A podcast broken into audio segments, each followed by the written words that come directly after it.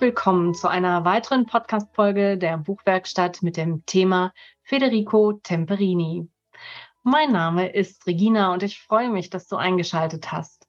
Heute zu Gast in der Buchwerkstatt ist die Autorin Therese Essmann. Herzlich willkommen, liebe Therese. Fühl dich wohl auf dem virtuellen roten Sofa und ich freue mich total, dass du dir heute auch die Zeit genommen hast, um hier sein zu können. Ja, ich freue mich auch. Vielen Dank, ähm, dass ich hier sein darf am Freitagmittag ähm, im roten Pulli. Das sieht man jetzt nicht im roten Pulli auf dem roten Sofa sitzen ähm, und das tun, was ich finde immer geht und immer Spaß macht, nämlich über, über Literatur reden. Wunderschön. Ja, liebe Therese, du wurdest 1967 in Nordwalde, das ist im Münsterland, geboren und du lebst und arbeitest in Stuttgart und in Köln. Du hast Germanistik und Philosophie an der Eberhard Karls Universität in Tübingen studiert.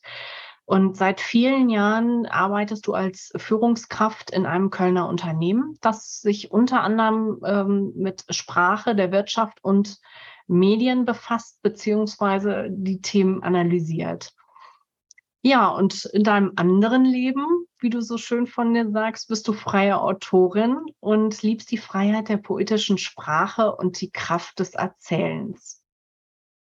2019 hast du eine Ausbildung zur Poesie- und Bibliotherapeutin im integrativen Verfahren an der Europäischen Akademie EAG FPI absolviert und seitdem äh, bietest du Werkstätten und Beratung zu kreativem Schreiben und Biografiearbeit an. Ja, und das, dein Werk Federico Temperini, das ist dein Erzähldebüt. 2018 hast du ein Arbeitsstipendium des Förderkreises Deutscher Schriftsteller in Baden-Württemberg bekommen. 2021 das Literaturstipendium des Landes Baden-Württembergs äh, für Federico Temperini. Absolut verdient. Und 2021 ähm, warst du auch nominiert für den Thaddeus Troll-Preis. Ja, und bevor wir auf ähm, Federico Temperini zu sprechen kommen, möchte ich dich gerne fragen, was ist dein Warum zu schreiben und warum tust du das mit bis heute mit einer solchen Leidenschaft? Das ist eine große Frage. ähm, und ähm, darum würde ich auch in drei Schritten oder zwei, drei Schritten mhm. antworten wollen. Also das eine ist, ähm, das ist richtig, ich schreibe schon mein Leben lang. Ähm, meine ähm, Schränke und Schubladen sind voll mit, mit also Tagebüchern. Und ähm, das ist natürlich ein anderes Schreiben. Das ist das Schreiben, was ordnet, das Schreiben, was ein bisschen festhält, was flüchtig erscheint oder mhm. instabil. Ähm, und ich habe dann aber früh, auch schon als Kind, en, also entdeckt, dass ich gerne mit Sprache auch arbeite, also dass ich sozusagen gerne Sprache gestalte. Ähm, und so bin ich früh angefangen, ähm, Gedichte und so kleine Erzählungen zu, zu schreiben. Mein erstes Buch, also in, An, in Anführungszeichen, habe ich geschrieben, da war ich vielleicht zehn. Ähm, und ähm, insofern ist mir das Schreiben quasi so ins Leben geschrieben. Ich habe dann in der Zeit, wo ich ähm, sehr stark und sehr intensiv in der freien Wirtschaft gearbeitet habe, habe ich dann auch mal so ein bisschen aus den Augen ver, ver, verloren. Aber jetzt so seit ja, seit zehn Jahren ist das wieder ein zentraler Teil meines Lebens. Und warum schreibe ich oder warum schreibe ich immer noch? Ähm, also ich liebe es, ähm, Sprache zu gestalten, zu kneten, sage ich immer. Also ähm, mhm. weswegen ich glaube ich auch, also zwischendurch auch immer wieder Lyrik schreibe, ne, wo es ja so auf jedes Wort an, ankommt. Ähm, und ähm, ehe ich einen Text äh, oder ein Prosastück ähm, ins also Lektorat gebe, habe ich das auch selber irgendwie hundertmal durchgeflöht. Also dieses ähm, Ringen und also Ringen ums richtige Wort, dieses Gestalten, auch das Handwerkliche, was ja Schreiben auch auf jeden Fall ist. Ähm, also das ist etwas, was ich mag. Ähm, und ähm, dann vielleicht das Zentrale ähm, ist, dass wer schreibt, also wer fiktional schreibt, er schafft ja eine Welt und ich wähle jetzt ganz bewusst dieses Wort erschaffen. Ähm, also Menschen fragen mich manchmal, wie kann man sich das alles ausdenken? Und dann sage ich immer, das ist kein Denken, sondern Figuren und Geschichten, finde ich, zumindest ist das bei mir so, entstehen bei mir so außen, ähm, also fast so ein bisschen wie Tagträumen oder die, die, mhm. die stehen plötzlich im Raum und ich bin ganz lange mit ihnen im Dream Space, gehe mit ihnen um also pumpt sie sozusagen mit Leben voll, mit hm. Profil. Ähm, dasselbe gilt natürlich für die Handlung. Und irgendwann kommt dann das Auf, das Aufschreiben, dann fängt diese Formung und die Überformung mit der Sprache an.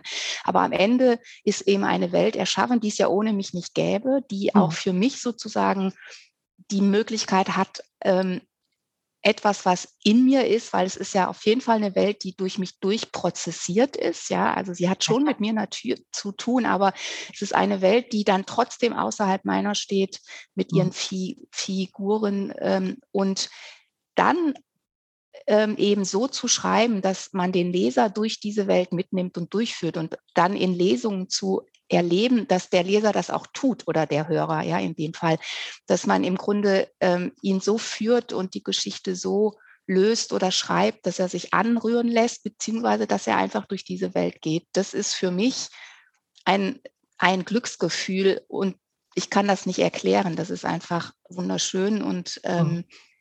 ähm, verbunden damit, dass so eine Geschichte eben dann auf der Welt ist. Also ne, ich mhm. finde, unsere Zeit ist so unplanbar. Und manchmal frage ich mich, warum soll ich jetzt noch schreiben, wenn da draußen die Welt gerade zerfällt auf eine Art. Ähm, aber so eine Geschichte, die ist auch einfach in der Welt. Also die, ähm, die kann ich dann doch auch bei mir halten. Hm. Ja, es ist ja auch vielleicht manchmal, dass man, dass es gerade gut ist, dass man in eine andere Welt ja äh, reinsteigen kann und sich ein Stück Leichtigkeit verschaffen kann für den Moment und mal ganz anders sein zu können, um das zu vergessen, was gerade an Schwere uns vielleicht drückt. Mhm. Ja. So quasi oder auch das, ähm, also in meinem nächsten Buch beispielsweise wird es auch viel um Flucht und Krieg gehen, also ähm, vielleicht auch eben sehen, ähm, ein Mitleiden haben oder ein Mitfühlen haben, mhm. ähm, ähm, über die Geschichte, die erzählt wird und dann, wenn sie so erzählt wird, dass man eben auch mit kann, ähm, mhm. ähm, dann ist das vielleicht leichter, da auch mitzufühlen, als wenn diese vielen Bilder gerade über den Bildschirm gehen, ja, und, ja. und die Ukraine dann ja, ich meine, vom unmittelbaren Leid dann doch weit weg ist, natürlich, mhm. ähm, ja, so. Genau. Wie ist denn die Idee entstanden, das Buch Federico Temperini zu schreiben? Also die Hauptfigur ähm, aus der Perspektive, aus der erzählt wird, ist ein Mann und die und der zweite Hauptfigur oder die zweite Hauptfigur ist auch ein Mann. Also ich schreibe da quasi vor allem über zwei Männer. Mhm. Und ähm, ich habe das, ge ich, äh, also habe das getan nach einer Zeit, in der ich eine ganze Menge Prosa-Erzählungen geschrieben hatte, wo immer Frauen die, Pro die Protagonisten waren. Und das war ähm, auch mal der Reiz, ähm, mal zu schauen, kann ich eigentlich auch aus der Sicht eines Mannes schreiben? Das war das eine. Aber der Urknall sozusagen des Stoffes und dieser Figur des Federico Temperini war ein Konzertbesuch ähm, am Rande von einer Konzertreise. Ich singe im Chor, das war in Lille in der, in der Kathedrale und da spielte ein Geiger. Ähm, und äh, der spielte Paganini. Mhm. Ähm, und ich las dann im Programm, dass es ein Geiger ist, der nur noch Paganini spielt. Ähm, und der sah aus wie, wie Paganini, lang, schmal und schwarzes, also schulterlanges Haar. Er spielte wie Paganini oder er spielte zumindest Paganini. Und ähm, die Zuhörer ähm, hingen ihn an den Fingern sozusagen, weil wer Paganini kennt, weiß, das ist so eine, so eine Zirkusvirtuosität an manchen Stellen. Und ich hatte da hat mich angefangen zu interessieren. Erstens Paganini als, als, als Komponist und auch vom mhm. Leben her, also von der Biografie her, aber auch ähm, ähm, also dieser Paganini-Geiger so als Typus eines Künstlers, der abhängt von diesem Gefühl da vorne, die Show abzuziehen und ähm, irgendwie ein Gefühl von Grandiosität hm. zu hm. haben. Ähm, und von dieser Figur bin ich dann ausge, ausgegangen. Dann habe ich schnell festgestellt, okay, wenn der Federico, also Temperini irgendwie so einer ist, dann redet der aber nicht so wirklich über sich selber. Mhm. Also äh, der geigt halt und dann brauchte ich eine Gegenfigur und das war dann dieser Taxifahrer Krause, ähm, aus dessen also Perspektive ich dann dieses Buch auch schreibe. Ja, ja, das ist, ist ja sehr spannend, ne? Dieser Taxifahrer Krause in seiner Welt, äh, ihn zu erleben, zu sehen. Und auf der anderen Seite ist dieser stille äh, Federico Temperini. Das sind ja zwei Menschen, die so unterschiedlich sind wie nur irgendetwas. Und was mich so fasziniert hat, ähm, war dann zu entdecken, dass in diesen beiden unterschiedlichen Welten es doch viele, viele Parallelen gab. Das äh, fand ich sehr, sehr spannend. Mhm. Mhm. Ja, die, die haben halt also quasi sehr, sehr unterschiedliche Hinter, also Hintergründe, Bildungsbiografien, ähm, ähm, also Berufstätigkeiten. Ähm, ne, der, also Temperini, ein war mal Stargeiger und der, mhm. also Krause ist also Taxifahrer, aber ähm, sie haben quasi beide was sehr allge, allgemein menschliches, nämlich sie haben ähm, eine große Kränkung in ihrem Leben oder mehrere Kränkungen in ihrem Leben erf erfahren. Und ähm, das heißt, sie sind mit Lebensentwürfen gescheitert. Ne? Der Krause hat, hat seine Ehe an die Wand gefahren. Ähm, der Stiefsohn, den er sehr liebt, ähm, lebt bei seiner Ex, die wieder einen neuen Partner hat, mit dem auch wegge also weggezogen ist, ein paar Autostunden entfernt. Ähm, er hat sein Studium abgebrochen aus, aus Prüfungsangst und so wie seine Frau sagt, sich ähm, hinter das Steuer eines Taxis verkrochen. Nun, und Temperini ähm, war einmal ein erfolgreicher Geiger, so viel spoiler ich jetzt, ähm, und ähm, hat durch eine also Krankheit an der linken Geigenhand, dann nicht mehr spielen können und ähm, hat nie gelernt, ähm, das zu akzeptieren. Hm.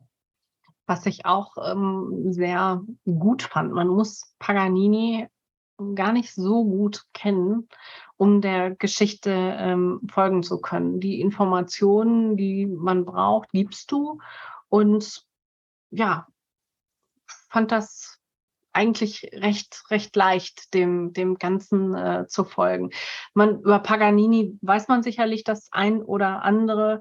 Also insofern war das, fand ich das sehr angenehm. Hm.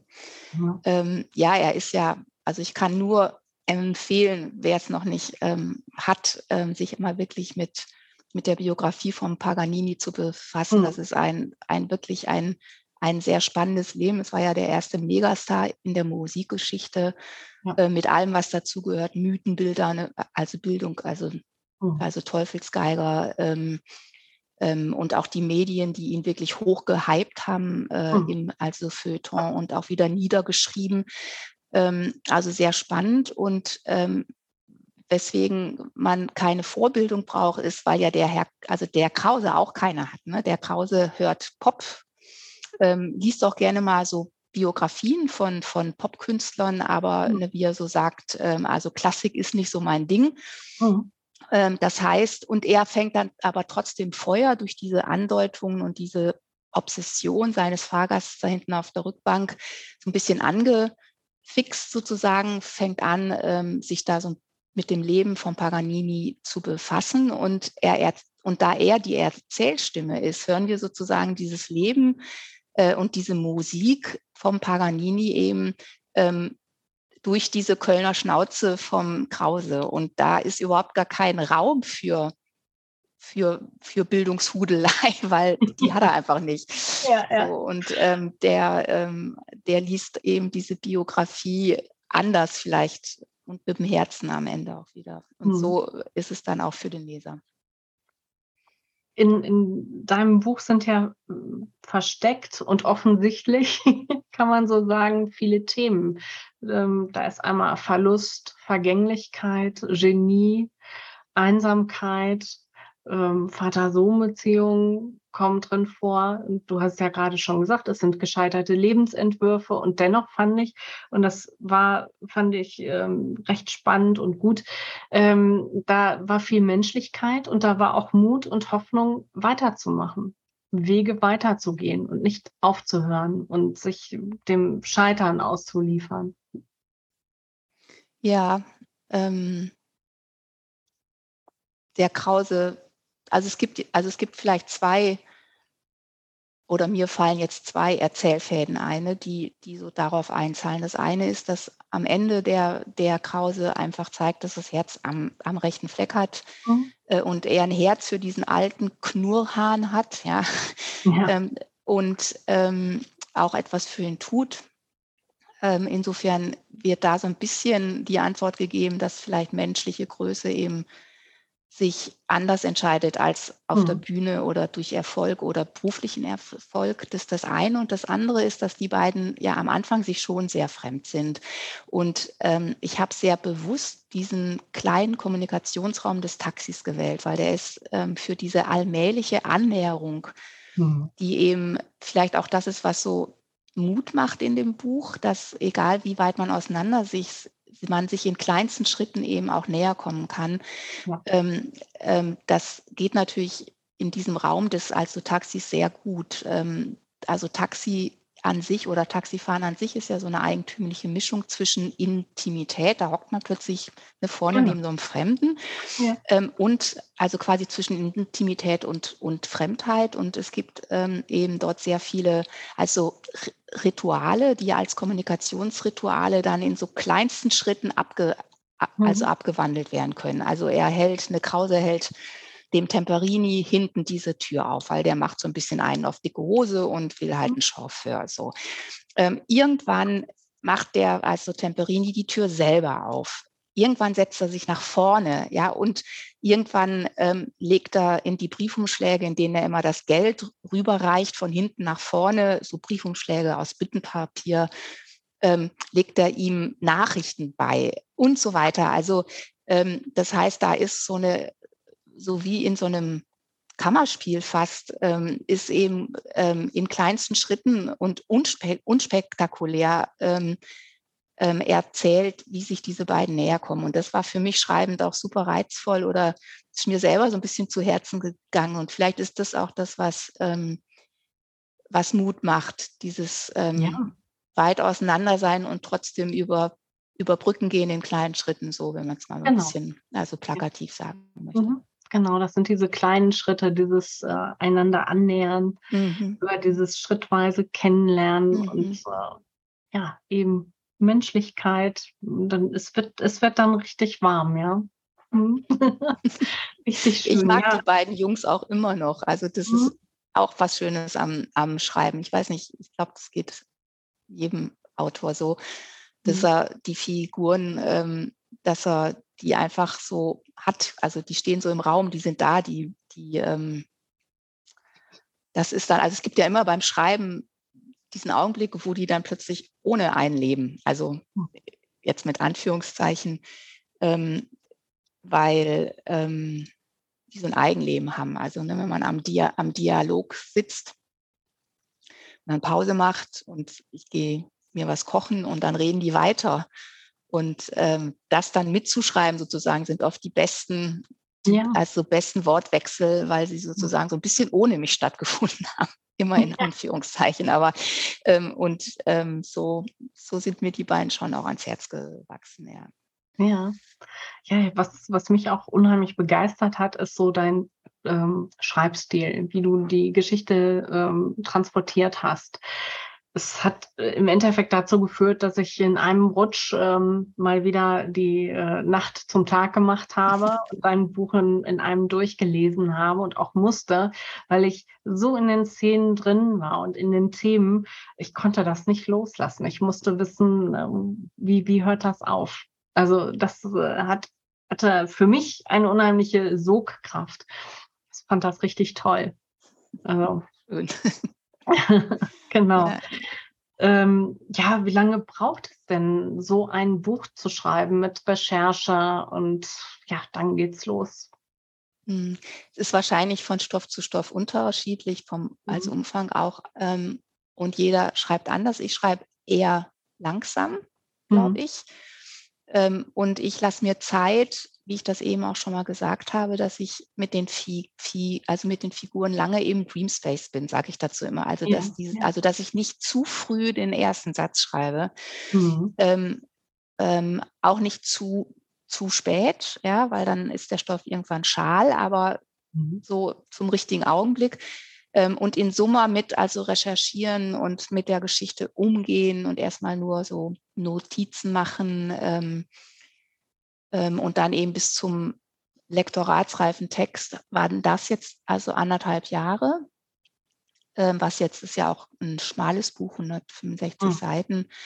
Äh, und für mein 2. Buch jetzt, an dem sitze ich jetzt dann knapp seit knapp 2 Jahren immer noch, ne? Ich bin jetzt also, ich habe auch noch 'n Brotjob und Mhm. und so, ähm, also, ähm, bin jetzt keine Vollzeitschrift Schriftstellerin, aber schon ernst dran und immer ähm, aber das braucht's bei mir schon, weil, Mhm. ähm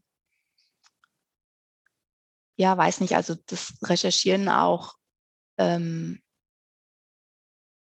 ich muss dann schon auch genau wissen, wo die Menschen sind, über die ich da schreibe. Und auch wenn nicht alles dann ins Buch findet, ne? Man recherchiert ja manchmal Mhm. unglaublich viel, ähm, und und das findet dann nachher gar nicht also also explizit ins ins Buch, aber, ähm, ähm, es hilft einem doch auch, 'ne Glaubwürdigkeit zu haben als als Mhm. Erzähler, ne, für das, was man schreibt. Ähm, und dann eben dieses hundertmal durchflöhen durch den Text und, ähm, ja, also, ich bin keine, die so hinwühlt, Mhm. so von vorne nach hinten, sondern ich schreibe so in so Seite für Seite und dann am nächsten Tag fange ich dann noch mal, ne, bei dem an, was ich gestern geschrieben habe. Die 1. Stunde bin ich dann schon am 1. Durchflöhen. Mhm. Äh, und dann und dann schreibe ich wieder 'n Stück nach vorne und so. Und da sind dann jetzt mein 2. Buch wird wahrscheinlich so 240, 250 Seiten, dann sind da schon ganz schön viel Seiten. Auch also der der reine Schreibvorgang Mhm. auch bei mir. Ja. Ja gut, da ist das darf ja so sein. Jeder so Genau. ne, so wie er das für sich, Ja. äh, gerne umsetzen möchte. Ganz genau. Wann ist denn so trotz Brotjob deine Schreibzeit oder deine beste Schreibzeit? Nimmst du dir auch mal, ähm, paar Tage dafür frei oder, ja, packst du das so um dein tägliches Mhm. Rahmenprogramm? Also, beides. Ähm, wenn ich's ums tägliche Rahmenprogramm packe, wo dann auch eben mein Brotjob mal dabei ist, ne, oder nicht mal, sondern Mhm. oft, ähm, dann ist meine beste Schreibzeit nach dem Aufwachen. Also, das ist entweder Mhm. morgens früh oder, ähm, wenn ich dann noch mal ähm, ne, wenn ich den ganzen Tag habe, noch mal am Nachmittag noch mal 'ne 2. Runde mache, dann lege ich mich auch gern mal so 'ne 1/2 Stunde aufs Sofa und dann nicke ich so kurz weg. Also, es ist so wie Tafelwischen. Also, ich Mhm. schreibe am besten, wenn wenn noch nix so in meine in meinen Ästen hängen geblieben ist von anderem so. Mhm. Ähm, und was ich schon auch brauche, grade dann, wenn wenn's schwierige Szenen sind oder wenn, ähm, ich mal auch wirklich einfach 'n Stück nach vorne schreiben will, dass ich dann mich doch auch mal 'ne Woche ausklinke. Das mache ich dann während meines Urlaubs oder ich habe auch mit meiner Firma die Abmachung, dass, ähm, ich immer mal mich 'ne Woche rausnehme Mhm. und dann, ähm, in der Woche auch dranbleiben kann. Ähm, das braucht's auch, weil Ja. ab und zu kriegt man die beiden Welten also, ich zumindest nicht kriege sie dann auch nicht mehr so gut unter einen Hut und muss da mal einmal wirklich, Mhm. ähm, 'n paar Tage lang, ähm, abtauchen. Ja. Ja, das kann ich gut nachvollziehen. Mhm. Da da Ja. trifft uns ja so das, äh, gleiche Ja, da kämpfen wahrscheinlich so viele mit, ne, die's wie Mhm. wie organisiere ich mein Leben, dass Ja. ich den Raum habe, den's Schreiben braucht, ja. Es ist ein ich sage immer, das ist ein scheues Tier. Mhm. Also, ähm, gibt schon die, äh, Zeiten, da hockt's einem im Nacken. Also, das sind so diese Flow-Zeiten, wo man Mhm. schreiben muss und und es quasi einen fast 'n bisschen wegschwemmt. Sind Mhm. aber aus meiner Erfahrung die selteneren Zeiten. Eher ist es 'n scheues Tier und es braucht sein Gehege. Ja. Und, ähm, ja, und das muss 'n Freigehege sein, sonst Mhm. sonst klappt das nicht. Guck mal, da passt doch die Morgenstille perfekt, Genau, ja. ne? Das Ja. ist ist doch Wahnsinn. Ja, ich würde dir gerne die Bühne geben und dass du aus deinem Buch vorliest? Ja, mache ich sehr gern. Wunderbar. Ähm, und ich dachte jetzt, ich mache jetzt das, was man macht beim Buch. Ich fange vorne an. ähm,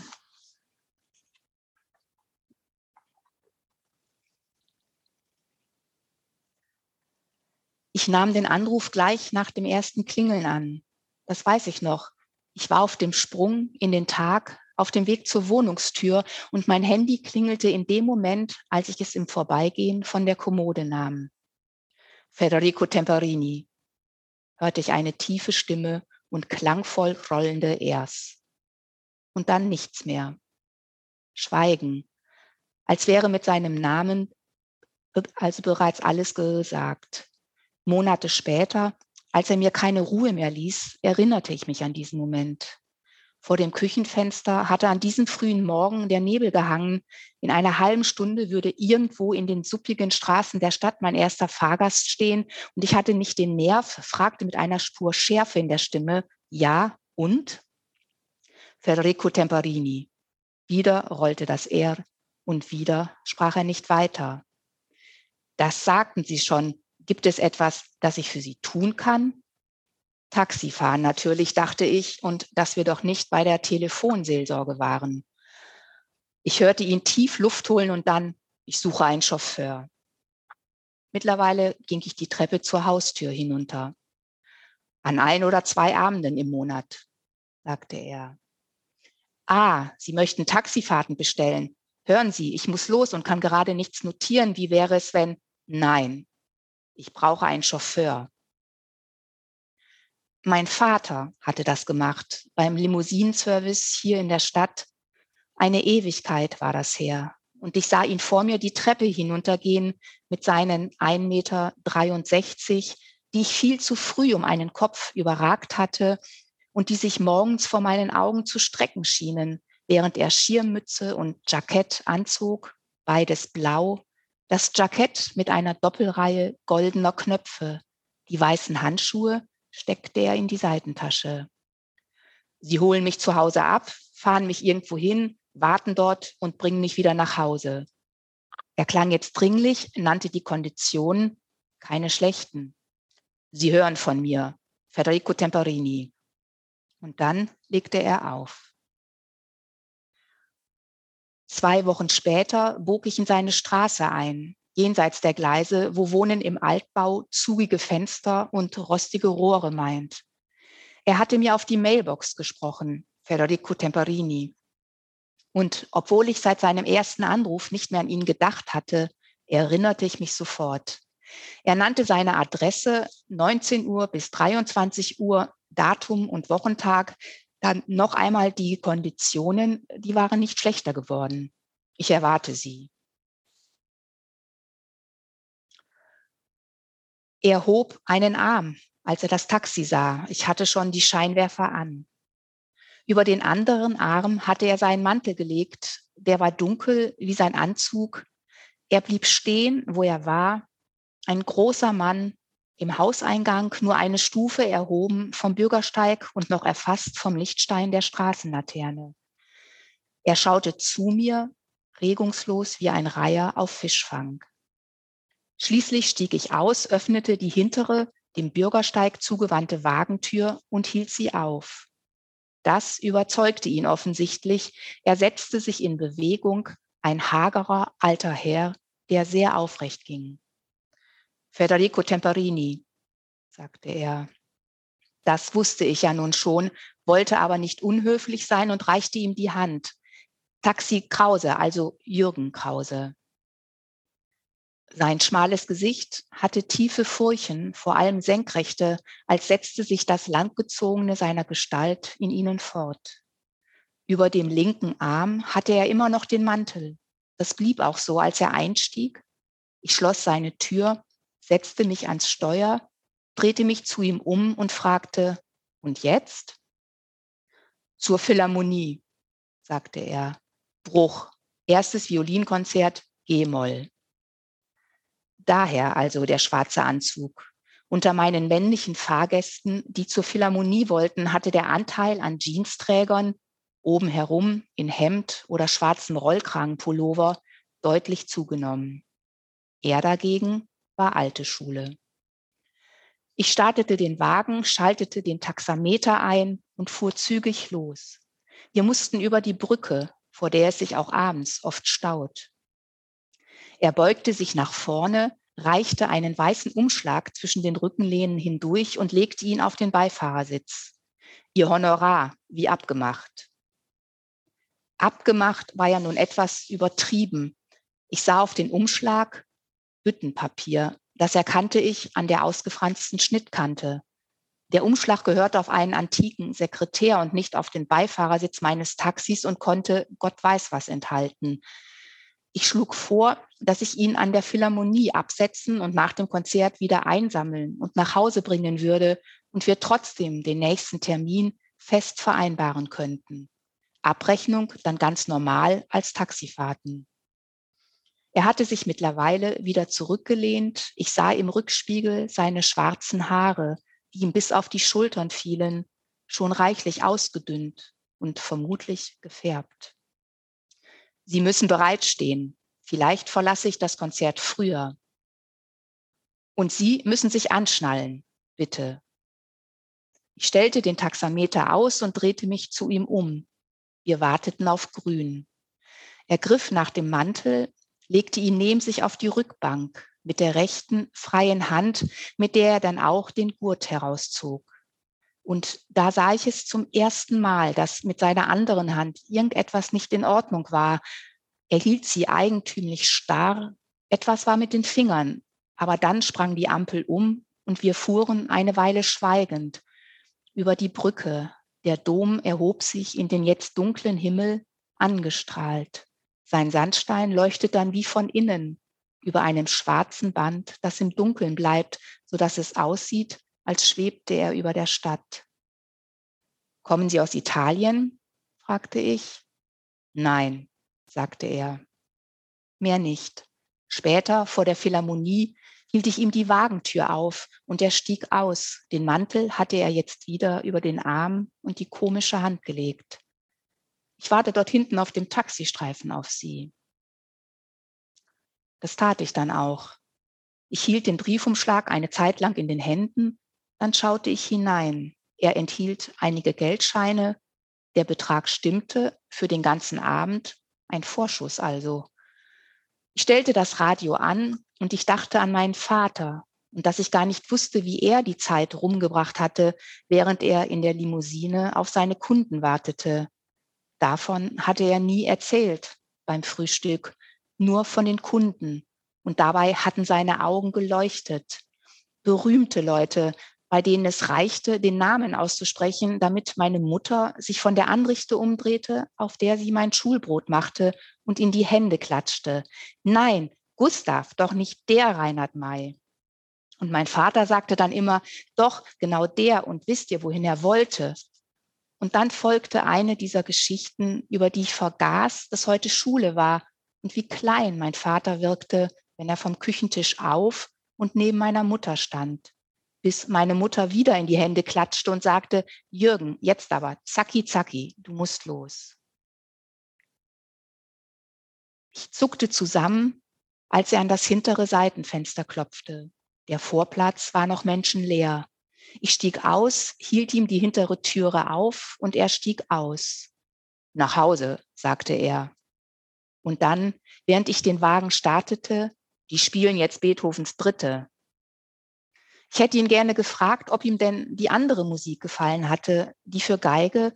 Ich hatte mir aber den Namen des Komponisten nicht gemerkt. Daher hielt ich mich zurück. Es hatte angefangen zu nieseln, nur leicht, und die Scheibenwischer schrappten über das Glas. Die Schlusssteigerung im Finale, Allegro Energico, nicht schlecht, aber beim Tempo in der Doppelgriffpassage, da war noch gehörig Luft. Ich wollte bekennen, dass Klassik nicht so mein Ding war, aber er kam mir zuvor, beugte sich nach vorne und sagte, und dabei sind die Doppelgriffläufe nichts gegen die bei Paganini. Paganini? fragte ich. Niccolò Paganini, sagte er, der Teufelsgeiger. Er war der Größte. Mehr sollte ich an diesem Abend nicht erfahren. Er hatte sich wieder zurückgelehnt, schaute aus dem Seitenfenster und schwieg für den Rest der Fahrt. Als er ausstieg, hielt ihm die Wagentür auf, trug er den Mantel wieder über dem Arm und ich sah seine Hand nicht. Schon im Gehen und ohne mich anzuschauen, sagte er, Sie hören von mir. Er verschwand hinter der Haustür, machte sie sehr langsam hinter sich zu. Vielen lieben Dank. Ein ganz toller Sehr Klasse. Ja, was liest eine Autorin für Bücher? Was liest du gerade? Ähm, gerade lese ich von der Marion Poschmann die, die ähm, Kieferninseln. Mhm. Ein wunder, wunderbares Buch, ähm, ein schmales Buch auch. Ähm, sie ist ja auch Lyrikerin, mhm. ähm, neben den also Prosatexten und ähm, das merkt man dem Text an, ganz dicht, ganz leicht, ähm, mit viel po Poesie. Ähm, also ein wunderschöner Text, ja. Ja, das klingt doch fantastisch. Das werde ich mir erstmal merken. Was würdest du Autorinnen für einen Tipp mitgeben? Hm. Zweifel gehören dazu. Mhm. ähm, weiterschreiben, also es gibt ja diesen, ähm, diesen schönen Satz, Writers write and if you don't write, you're not a writer. Also wenn ich mal dran zweifle, ob ich es eigentlich bin, dann, dann schreibe ich einfach weiter und im. Schreiben, also bin ich es dann ja auch wieder. Ja. Ähm, sich Zeit geben für mhm. den Stoff, den Text, die Figuren und ähm, von der Figur her schreiben. Nicht so sehr vom Thema, von der Figur her. Das wäre mhm. mein Tipp. ja, vielen lieben Dank dafür. Ja, unsere Zeit ist gerast, habe ich so das Gefühl. Wir sind schon am Ende angekommen und ähm, mhm. ich möchte ganz, ganz lieben Dank sagen, dass du heute dabei warst deine kostbare Zeit mit mir geteilt hast und uns so einen wundervollen Einblick in dein Buch geschenkt hast. Sehr gerne. Ähm, mhm. vielen Dank auch dir. Hat viel Spaß gemacht und ähm, genau insofern Zeit gut verbracht. Das ja. freut mich sehr. Ja, auch einen ganz herzlichen Dank an alle Zuhörer. Und ähm, wenn du diesen Podcast für gut befunden hast, dann Teile ihn gerne mit Freunden und Bekannten und gerne darfst du auch eine 5-Sterne-Bewertung abgeben. Verpasse die nächste Folge nicht.